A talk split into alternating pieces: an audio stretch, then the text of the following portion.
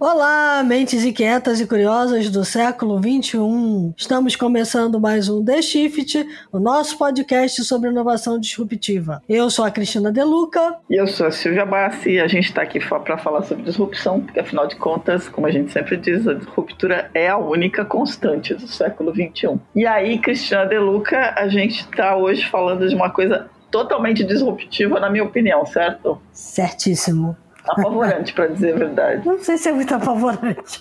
O Eu ass... me apavoro.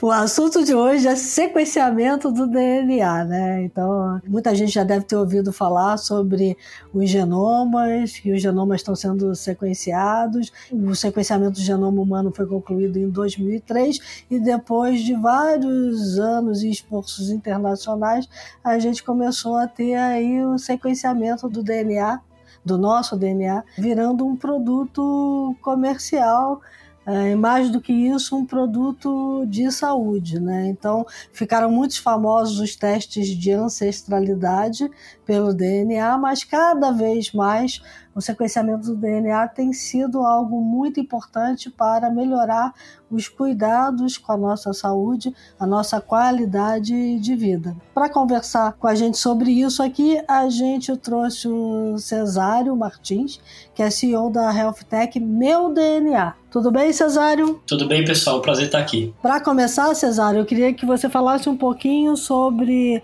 a origem do meu DNA, quanto tempo vocês estão trabalhando e é, o que, vocês fazem exatamente. Então, para falar sobre a origem do meu DNA, ele começou em 2019, eu gosto, na verdade, de falar sobre a origem da Mendelix. Então, a Mendelix é, digamos assim, o laboratório né, por trás do meu DNA, é como se fosse a nossa empresa-mãe. A Mendelix foi fundada em 2012 e foi a primeira, né, o primeiro laboratório a trazer essas tecnologias de sequenciamento genético para o Brasil. Né? E o interessante é que, de, né, de 2012 para 2019, quando uh, foi fundado o meu DNA, né, muita coisa mudou. Né? Então a, a Mendelix ela foca em trazer serviços para um nicho, né? Então são pessoas que precisam de diagnóstico genético para câncer e doenças raras. Então é, é focado nesse uh, nesse grupo de pessoas e o que aconteceu desse né, de 2012 até 2019 foi né, o, conhecimento que o ser humano tem né, sobre o DNA cresceu muito nesse pouco tempo e o custo de sequenciamento, o custo de usar essas tecnologias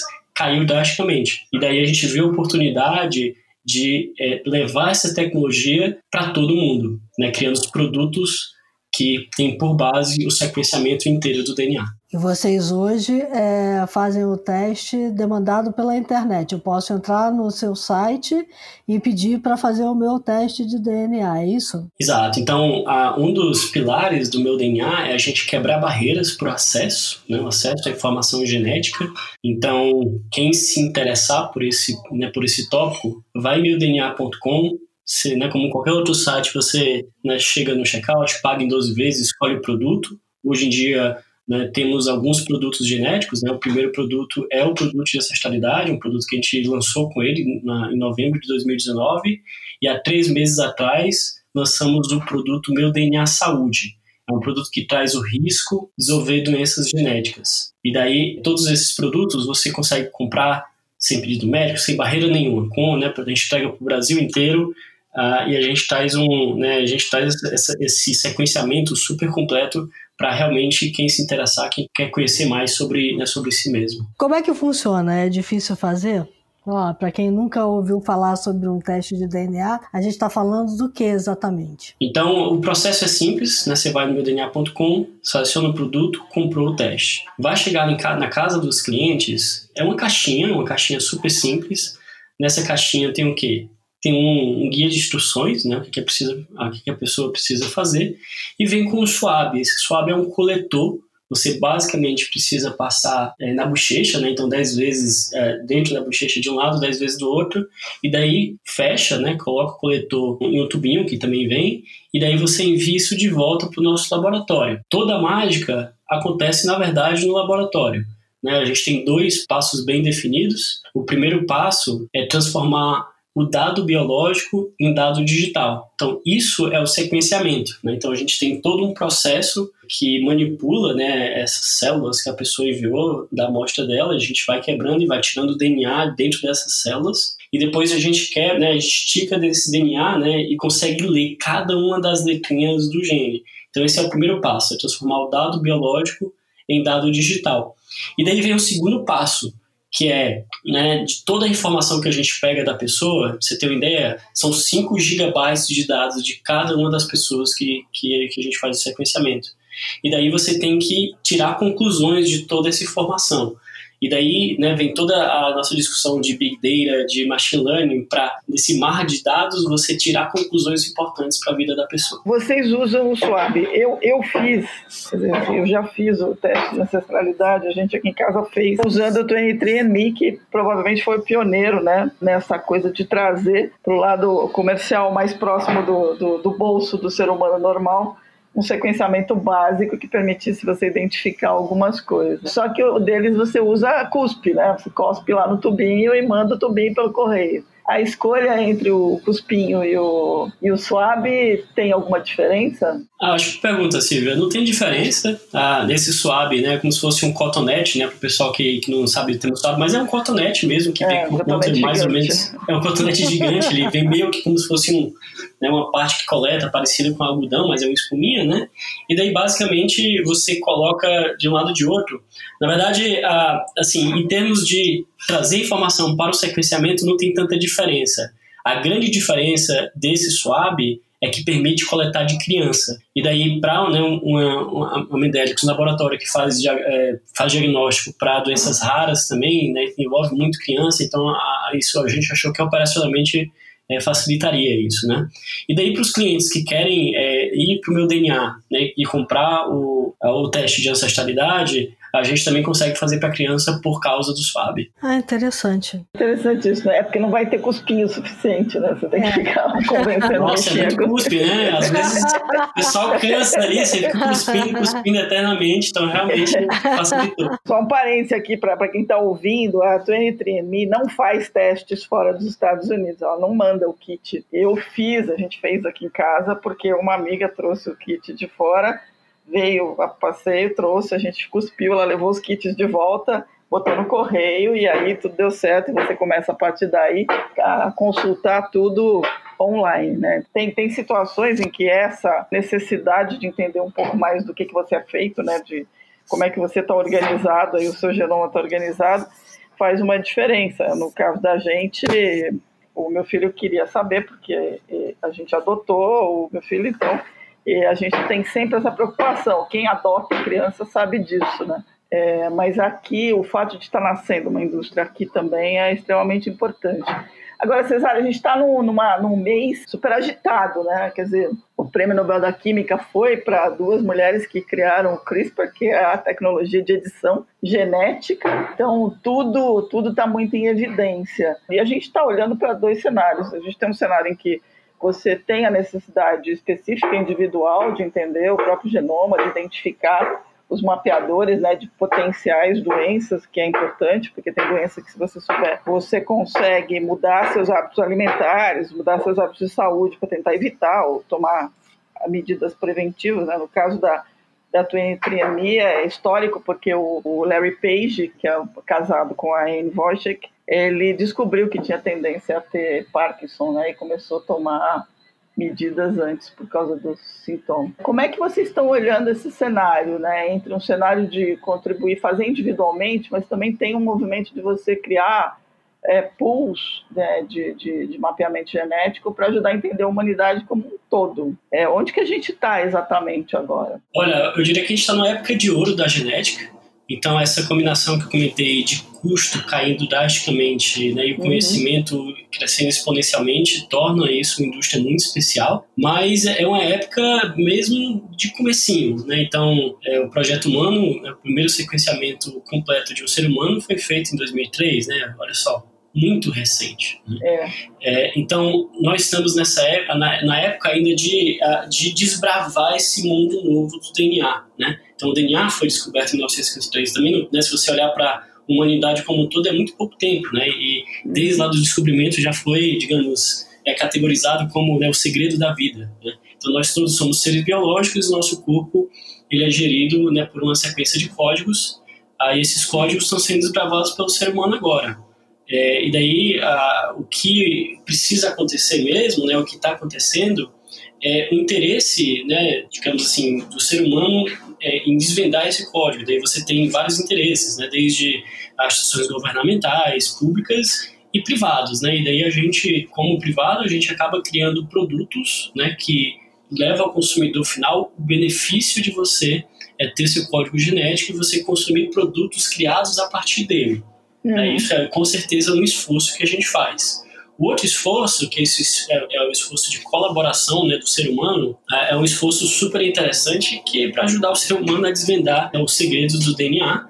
Ah, então existem bases de dados globais, né, públicos, médicos, né, que ah, se concentra as, as mutações patogênicas. Então, se existe um estudo, né, se vai lá, se você descobre que, olha, naquele cromossomo, naquela posição, né, se a letria sair de um A e for para um T, é, e daí a gente né, faz vários estudos, etc., você descobre que aquela mutação é uma mutação patogênica, que causa uma doença ou que pode causar uma doença, tudo isso é compartilhado. E isso, né, imagina que é descoberto um negócio lá na China e os brasileiros agora eles conseguem se beneficiar dessa informação porque a gente está dentro desse banco de dados. É interessante notar, assim, até falando um pouco da Medelix, né, é, é a Medelix ela é o maior laboratório do mundo, tirando os Estados Unidos, tirando os laboratórios dos Estados Unidos, que publica nessa, nessa base de dados que chama ClinVar, que mostra exatamente né, assim, o potencial do DNA brasileiro em novas mutações que são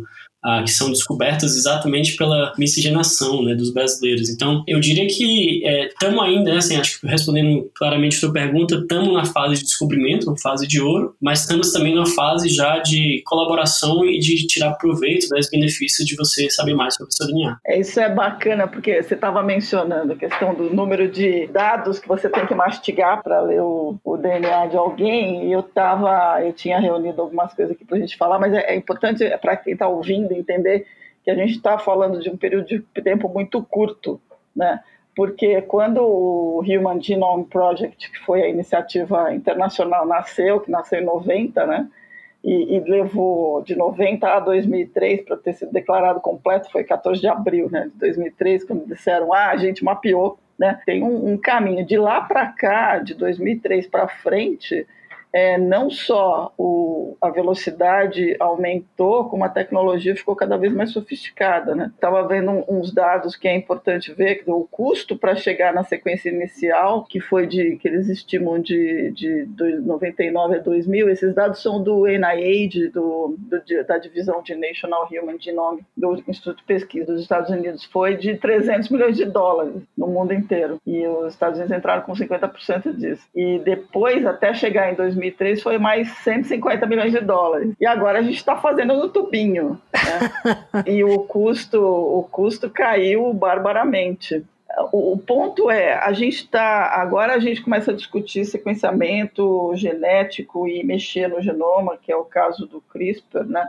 que é basicamente ir lá cortar pedacinhos, juntar e fazer e, e fazer outros pedacinhos se juntarem para você modificar geneticamente alguma coisa. O que, que é mais é, importante agora? É tecnologia e a gente tem processamento computacional suficiente para fazer muita coisa rápido, ou gente preparada para fazer isso, ou uma regulamentação e uma discussão ética super profunda, porque agora a gente está no verde de um monte de coisa acontecendo ao mesmo tempo. Né? Olha, são pontos super é, relevantes que você comentou, né? Então, tecnologia, gente boa e regulamentação ah, são três pilares que não, não dá para não ter nessa indústria, né? Então, vou falar de alguns pontos. Acho que a da tecnologia é super interessante o pessoal entender a evolução, né? De como é que as, as tecnologias de sequenciamento vêm ah, vem evoluindo. Um exemplo muito claro, até comparando com a 23andMe, né? Então, a 23andMe né, foi a percussora, a grande empresa que trouxe teste genético para o consumidor final, e eles começaram, eles até hoje, né, utilizam uma tecnologia mais simples de sequenciamento, uma tecnologia que é, chama Array, né, que você em termos de, de, de, pontos, né, de letrinhas que você pega, se você tem ideia, ah, quando você faz o sequenciamento, você, ah, você sequencia 700 mil letrinhas, vai a TCG, né, de, de alguns pontos específicos do DNA. É, e daí, né, é, quer dizer, a precursora foi e lançou o teste genético consumidor final com essa tecnologia.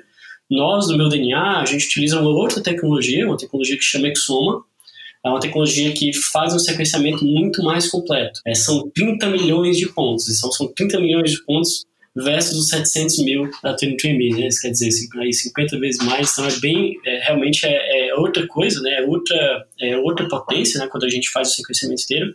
Isso, né? Comparando, assim, em curto período de tempo, o avanços dessas tecnologias de sequenciamento.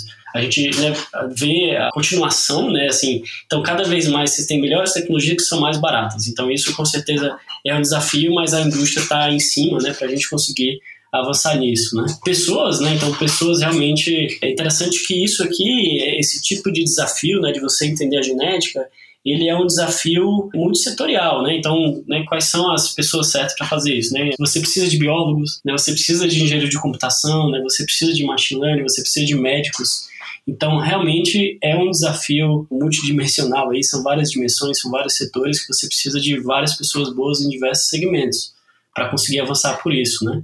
E acho que um tópico muito legal que você comentou que é a regulamentação. Né? Então, hoje a gente consegue entender muito mais o DNA das pessoas e temos né, o CRISPR, né, que, você, que, que comentou, é uma tecnologia que vai lá e consegue fazer a edição do DNA. Né? Mas até né, quão longe nós podemos ir e qual o impacto disso na vida das pessoas e na vida da família daquelas pessoas. É, são questões éticas que o ser humano precisa conversar e debater muito para criar direções que são aceitáveis e outras que não são, né? Porque uh, isso, é, né, o, o, código que nos define, né, que, que, que define como o nosso corpo funciona, eventualmente pode criar segmentações na sociedade que a gente não quer. A gente quer que todo mundo tenha acesso aos benefícios de você saber mais sobre seu código genético, mas nós, como seres humanos, temos que discutir como que essa tecnologia de conhecer e editar o DNA, né, a gente protege a nossa sociedade, né? Então, com certeza, tem que ser mais discutido isso e tem que ter mais na vida das pessoas. É, hoje a pesquisa ainda do CRISPR está longe de fazer uma edição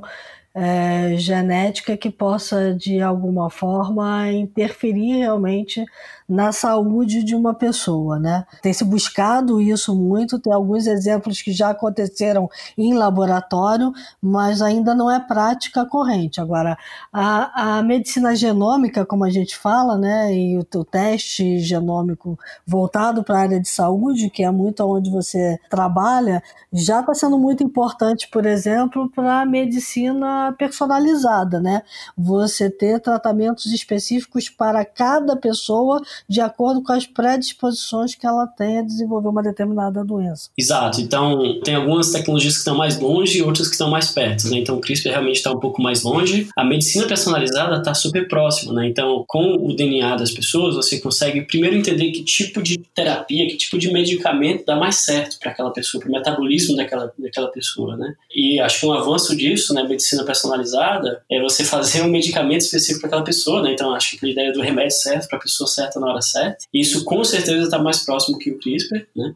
É, e eu acredito que vários outros benefícios né, de você conhecer mais sobre sua genética vão estar presentes na vida das pessoas no dia a dia. Né? Vou dar alguns exemplos. Tá? Planejamento familiar. Né? Então, se você quer ter um filho, você está se planejando, nossa, olha só a importância de você fazer o sequenciamento do DNA seu e do seu parceiro, sua parceira, porque isso pode é, abrir né, um caminho totalmente diferente, né? É, se tiver alguma, alguma mutação conhecida patogênica que é até recessiva, né, que possa está passando para seu futuro filho ou filha. Então, né, esse é só um dos casos. Esse caso é super próximo, né? Esse caso já está disponível no, na Mendelix e a gente vai trazer isso para o meu DNA daqui a pouco, né? Então, esse planejamento familiar, farmacogenética e os próprios riscos, né, de você saber se você herdou uma mutação que traz o risco de é, desenvolver câncer. Isso já, né, se você pode no meu DNA, você pode comprar e daí você já tira o benefício de saber essa informação e, e mudar a sua vida com, com esse tipo de insight. Né? Muito interessante. Fala um pouquinho da diferença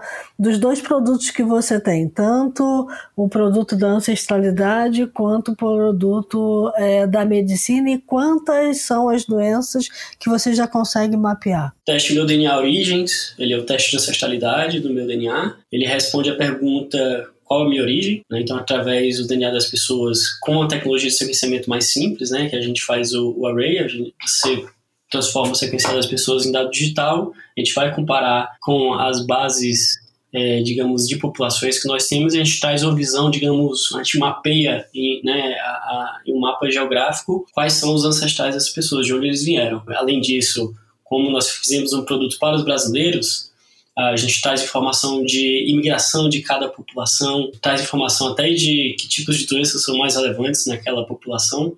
Então, nós fizemos um produto para brasileiro consumir a informação de ancestralidade. E o outro produto é o meu DNA Saúde, é, é um produto que traz o risco de desenvolver uma doença genética para algumas doenças. Hoje, né, nós estamos com a lista de nove doenças, estamos adicionando mais três até o final do ano.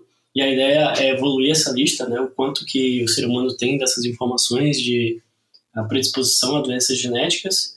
Para esse teste especificamente é feito o exoma, então é sequenciado 100% do DNA né, dos genes das pessoas, a, a região que é codificante, uh, e com isso você consegue trazer uma informação muito mais precisa. Até acho que é legal comparar um pouquinho o que é a importância disso. Né? Eu vou trazer um exemplo que a gente tem que é o teste de predisposição a câncer de mama, né? até porque a gente está é, falando de outubro rosa. As outras tecnologias que tem no mercado, vou dar um exemplo até 23andMe, que isso é público, uh, eles fazem o array, né? eles têm um teste para predisposição de mama, só que para tirar a conclusão se o cliente tem ou não tem uma predisposição a câncer de mama, ele olha três posições do DNA. Ele olha um gene, né? Aliás, dois genes, BRCA1 e BRCA2, e desses dois genes ele olha, eles olham três posições, três letrinhas. No nosso, no teste do meu DNA saúde, que é feito exoma, para o, né, o teste de predisposição a câncer de mama, a gente olha 15 mil posições. Então são 15 mil versus 3. É, então a diferença disso é que se você, né, se uma pessoa, né, um brasileiro, tiver uma mutação fora dessas três, né, que tem muito mais, né, tem uma grande probabilidade, né, de, de cair, né, de você ter uma mutação fora dessas três em algum outro lugar de um, de um desses dois genes, com certeza vai estar no teste do meu DNA. Né, se for mutação patogênica, né, que está é, alinhado com o ClinVar, com tudo. Por isso que é, é, é importante fazer saber diferenciar esses testes genéticos, né? Porque em muitos casos, esses outros testes que são mais simples, eles até fazem um desserviço para as pessoas, né? Você faz o teste, o teste te fala que você não tem nada, você fica tranquilo. Mas né, pode, pode ser o caso de que a mutação, a sua mutação, não está naquelas posições que são mapeadas por esses testes mais simples. Então, realmente o teste de saúde, que é muito importante, tem que ser feito com um sequenciamento completo. Vocês também têm um teste sobre Covid-19, né, que vocês desenvolveram. Não, na verdade é o seguinte, nós lançamos um teste de Covid, nós fazemos meio que uma um identificação do RNA do vírus, então, diferente dos outros dois testes que a gente tem que olha para o né, DNA, para células do nosso cliente. No caso do nosso teste de COVID, a gente encontra o RNA do vírus na detecção, é muito semelhante ao teste de PCR, né? aquele teste que você coloca o cotonete lá dentro do nariz, então é o que a gente faz também.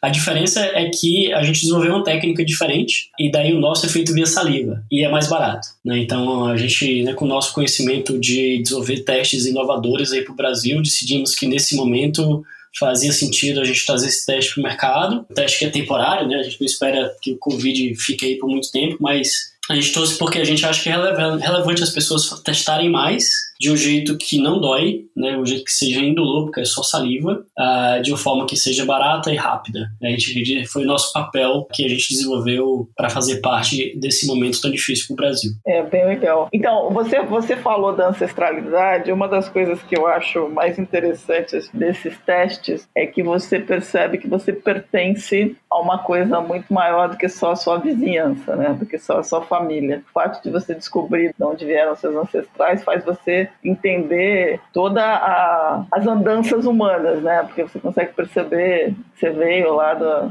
da Ásia, um pedaço, um pedaço da África, passou por não sei aonde. É interessante isso porque, ao mesmo tempo que tem gente que olha para esse tipo de, de teste ou de oportunidade como uma forma de fazer a tal da limpeza genética, que é terrível, por outro lado, você tem o, o lado de você perceber que você pertence a um caldeirão e a beleza de você pertencer a um caldeirão eu acho que esse, esse é o lado que talvez tenha que ser mais explorado, né? De, de, de poder mostrar para as pessoas que a gente é um todo, né? Exato, né? Se você for ver assim, a humanidade né, é super antiga, super. É, é, tem tanta história para contar. Nós vamos estar aqui né, durante 100 anos, cento e poucos anos, mas a humanidade já está aí há sei lá quantos, quantos milhões de anos e você consegue ver um pouco disso né, no, seu, no seu DNA. Você é consequência de tudo que veio antes de você. E acho que isso né, toca muito as pessoas, né? Então a gente tem muitos clientes que querem conhecer mais o mundo, querem sabe? Ah, nossa, eu vim da África, né? E você quer conhecer um pouco mais sobre isso, então é super legal como que isso impacta o, o autoconhecimento das pessoas e,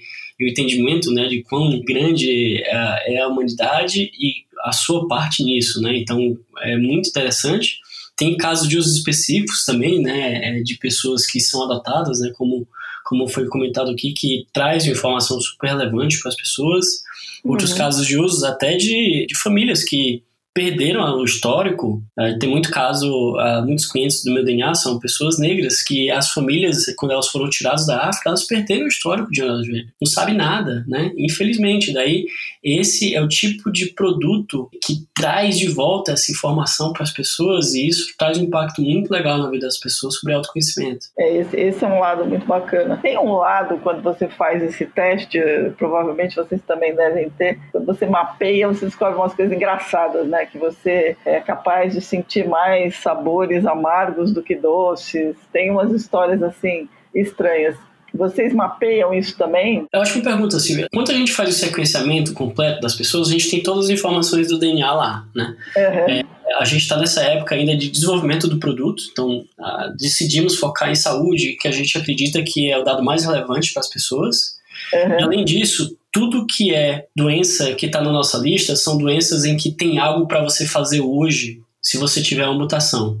Então, vou dar um exemplo aqui de Alzheimer, tá? Uhum. É, o Alzheimer, ela é uma doença, né, mapeada geneticamente, e existem mutações patogênicas que aumentam a chance de você desenvolver Alzheimer.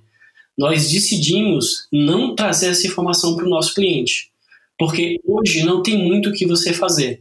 Então, essa é uma decisão, acho que a gente utiliza um conceito de máxima utilidade.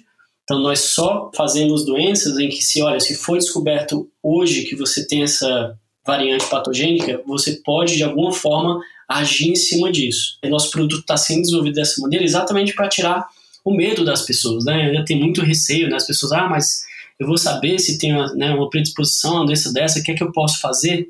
E daí a gente garante que né, se for identificada alguma, alguma variante, variante patogênica, nos testes do meu DNA, você vai conseguir agir hoje em cima disso. Né? Então a gente teve, a gente decidiu ter esse posicionamento que traz mais impacto na vida das pessoas e tudo que a gente faz tem muito tem muita ciência por trás, né? Tem muita é, é, certeza científica. Então, alguns casos de uso que a gente decidiu não trazer.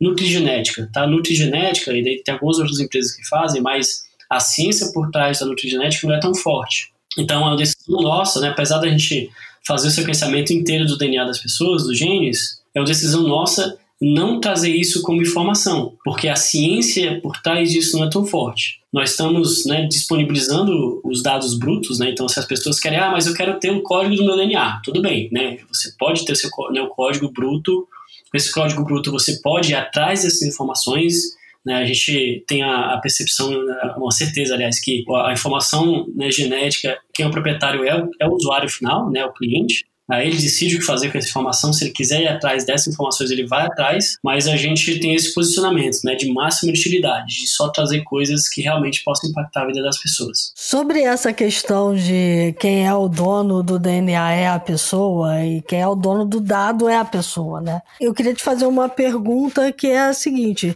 tem a ver um pouquinho com a questão de regulamentação também. Se para descobrir tudo que vocês descobrem, poder entregar uma informação para a pessoa.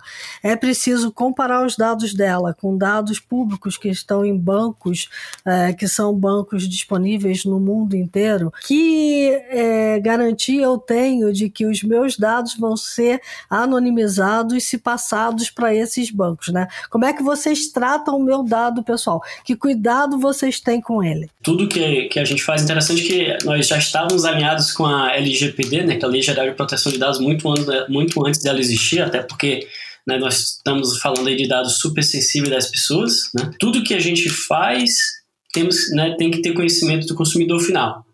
Inclusive, se o consumidor fala, eu quero que você delete meus dados, a gente vai lá e deleta, sem problema nenhum. Né? E daí, em esforço primário, né, é trazer os dados para trazer o benefício para o cliente final. E uma vez que esses dados de DNA entram no nosso banco de dados, né, tudo anonimizado, né, então tudo ah, digamos, a gente garante que a informação que está lá ela é confidencial e só né, quem pode ter acesso a isso é o cliente que tem acesso àquelas informações. Existe no nosso, no nosso processo de ativação de, de kit um consentimento. Né? E nesse consentimento, o cliente decide, olha, vocês podem ou não utilizar meus dados para ser disponibilizado para esses, esses bancos de dados mundiais, por exemplo. Se o cliente falar o seguinte, não, não quero participar disso, então ele não vai participar, os dados deles nunca vão sair do nosso sistema, né?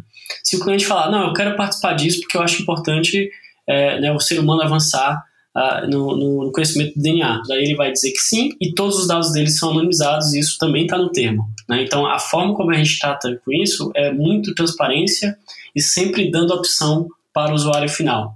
Então, na medida em que ele vai utilizando o nosso produto, ele vai tendo controle né, de onde que vão estar essas informações sobre o DNA dele. Muito bom. Então, se eu quiser ter o meu dado bruto, eu posso ter, e se eu quiser dizer para você, ah, paga, paga, né? Chega. Não quero saber mais nada. Porque é isso, né? É o, é o cliente final que é o dono do dado, né? Ele que tem que decidir o que fazer. Eu queria fazer uma pergunta específica Brasil, né? A gente falou muito sobre a miscigenação do brasileiro, uh, sobre as especificidades aqui do país na hora da escolha de fazer um teste genético usando uma empresa do país. A gente hoje já tem no país bancos além dos bancos proprietários, como é o de vocês, por exemplo, que a gente possa contrapor é, esses testes de DNA hoje? Olha, não tem um, um banco de dados específico para o Brasil, né? O que tem são esses bancos globais uh, e tudo que, por exemplo, no nosso, pelo menos no nosso produto, tudo que é encontrado, nós trazemos uma referência sobre papers e sobre uh, esses bancos de dados globais. Então, você vai ter um link, né? Então, ah, vamos supor que um cliente né, é, fez com a gente o teste e foi encontrada uma, uma variante patogênica para algum tipo de doença, é, ele vai ter um link que vai levar ele para esses bancos de dados globais, onde ele vai ter muita tranquilidade, que ó, vai estar tá, todas as informações vão estar tá lá. Mas o mais importante é ele levar isso para o médico dele. Né? Então a gente faz, no nosso produto nós temos duas visões, uma visão para o cliente final, é, que a gente meio que traduz ali tudo que ele precisa entender daquele teste, e tem uma visão técnica essa visão técnica é onde eu estou comentando aqui, que a gente traz esses uh, redirecionamentos para esses bancos de dados globais, e daí isso é, é muito legal levar para o médico dele, onde o médico vai ter o entendimento de tudo que a gente está falando, e daí eles juntos vão tomar uma decisão de fazer com aquela informação.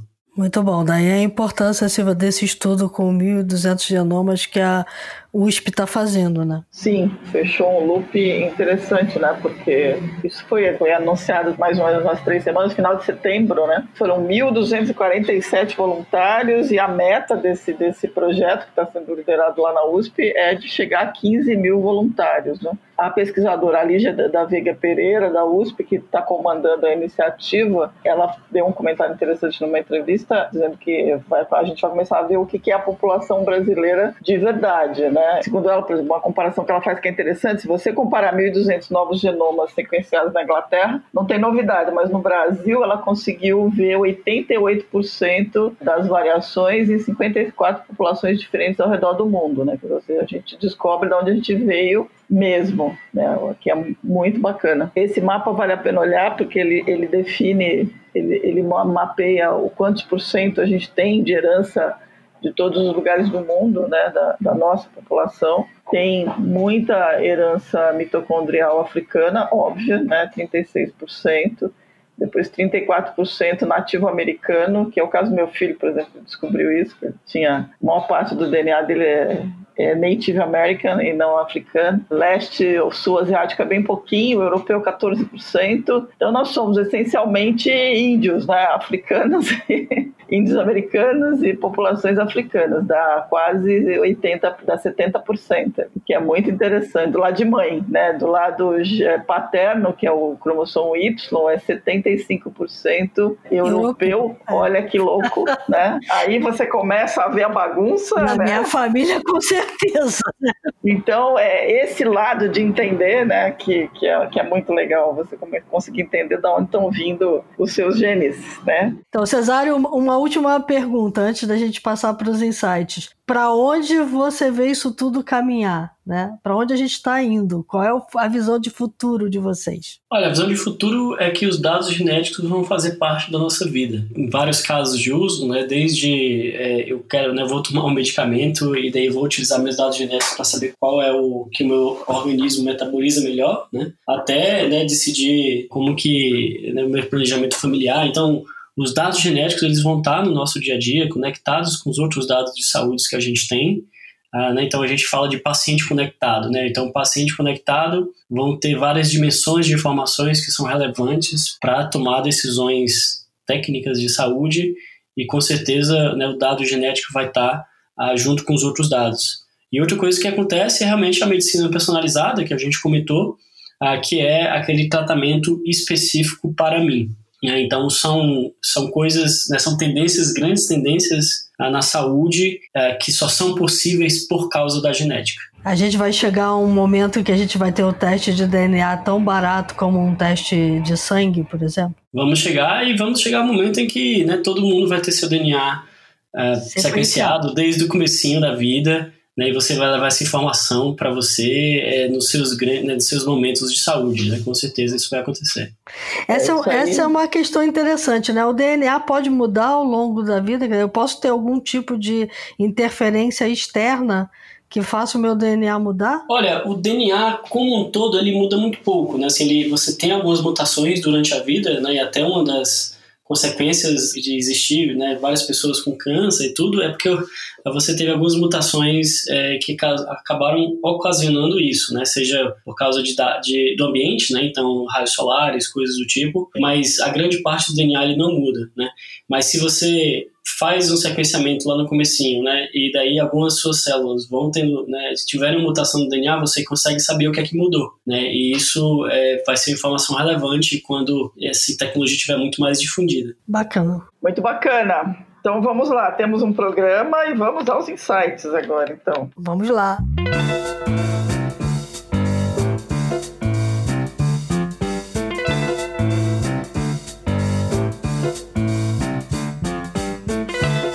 Cesário, você quer começar? Olha, de, de insights que eu posso compartilhar aqui com, com os ouvintes é um livro super interessante que chama O Gene Egoísta, né, The Selfish Gene. O nome do autor ele é o Richard Dawkins.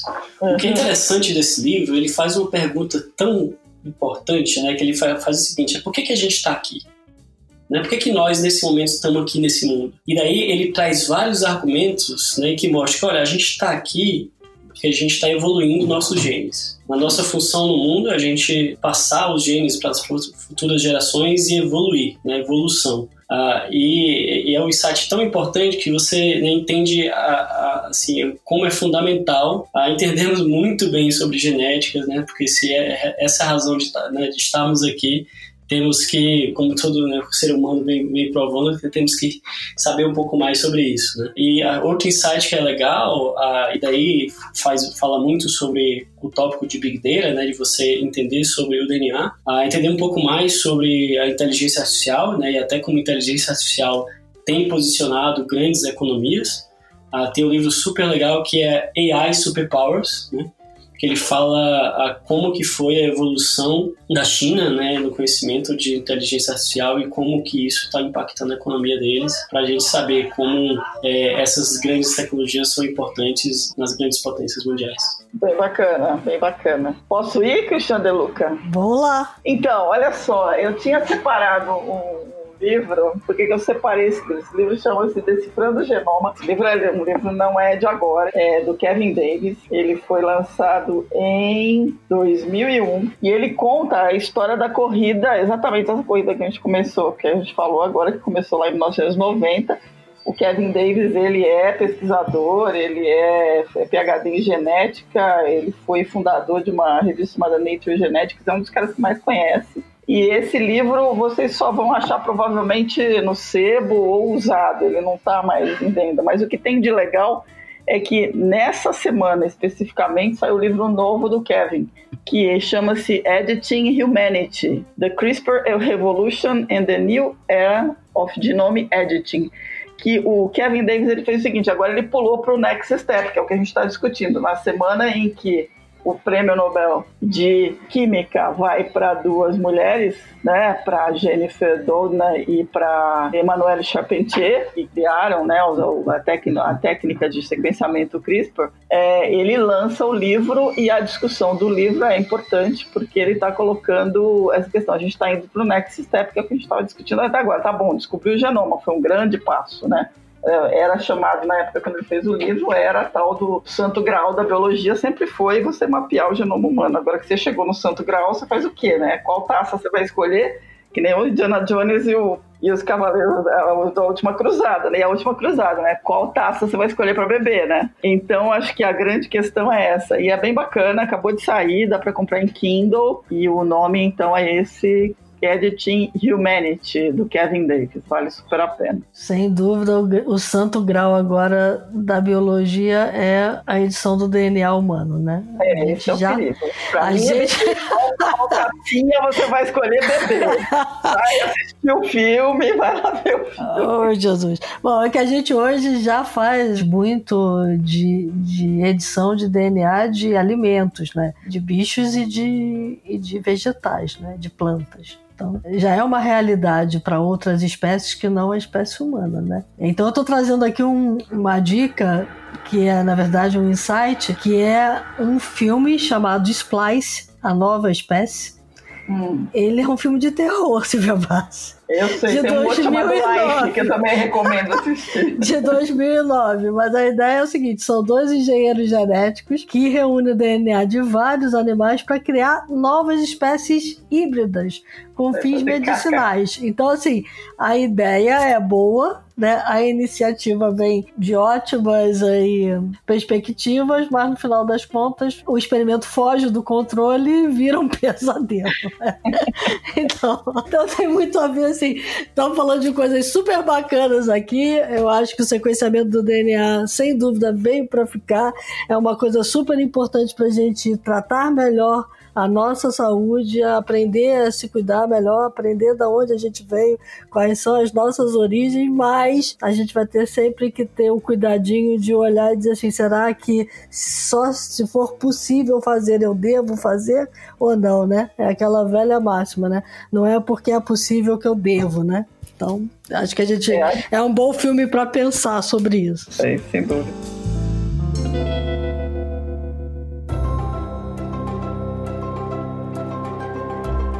Temos então um programa, Temos, temos o um programa. Tem que agradecer muito ao Cesário. Cesário, obrigada aí pelo teu tempo, pela tua disponibilidade. A gente espera que possamos prosperar muito aí nesse mapeamento genético para o bem. Esse é um assunto que vai rolar muito ainda, né? Então a gente espera poder contar com você mais vezes aí para conversar. Que estamos só no começo, contem comigo. Realmente, né, um pilar de educação é importante né, as pessoas entenderem que esse negócio existe e que isso traz benefício para todo mundo. Então, obrigado aí por ter chamado participar do show. Vamos olhar mais para os benefícios, né? A gente tem que olhar os benefícios e maximizar, maximizar, deixa eu lá, e torná-los maior.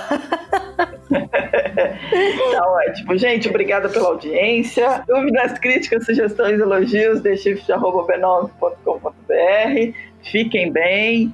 A gente está mapeando o genoma, a gente está dando prêmio Nobel para CRISPR, mas a pandemia continua aí, então usem máscara, se cuidem, evitem aglomerações, que a gente ainda tem muito chão para brigar com esse bichinho aí, com esse vírus, que a gente não tem direito a noção do que, que ele faz. É isso aí. Imaginem que enquanto a gente estava conversando aqui, o mundo lá fora mudou muito, como a gente pode ver nesse episódio. É isso aí.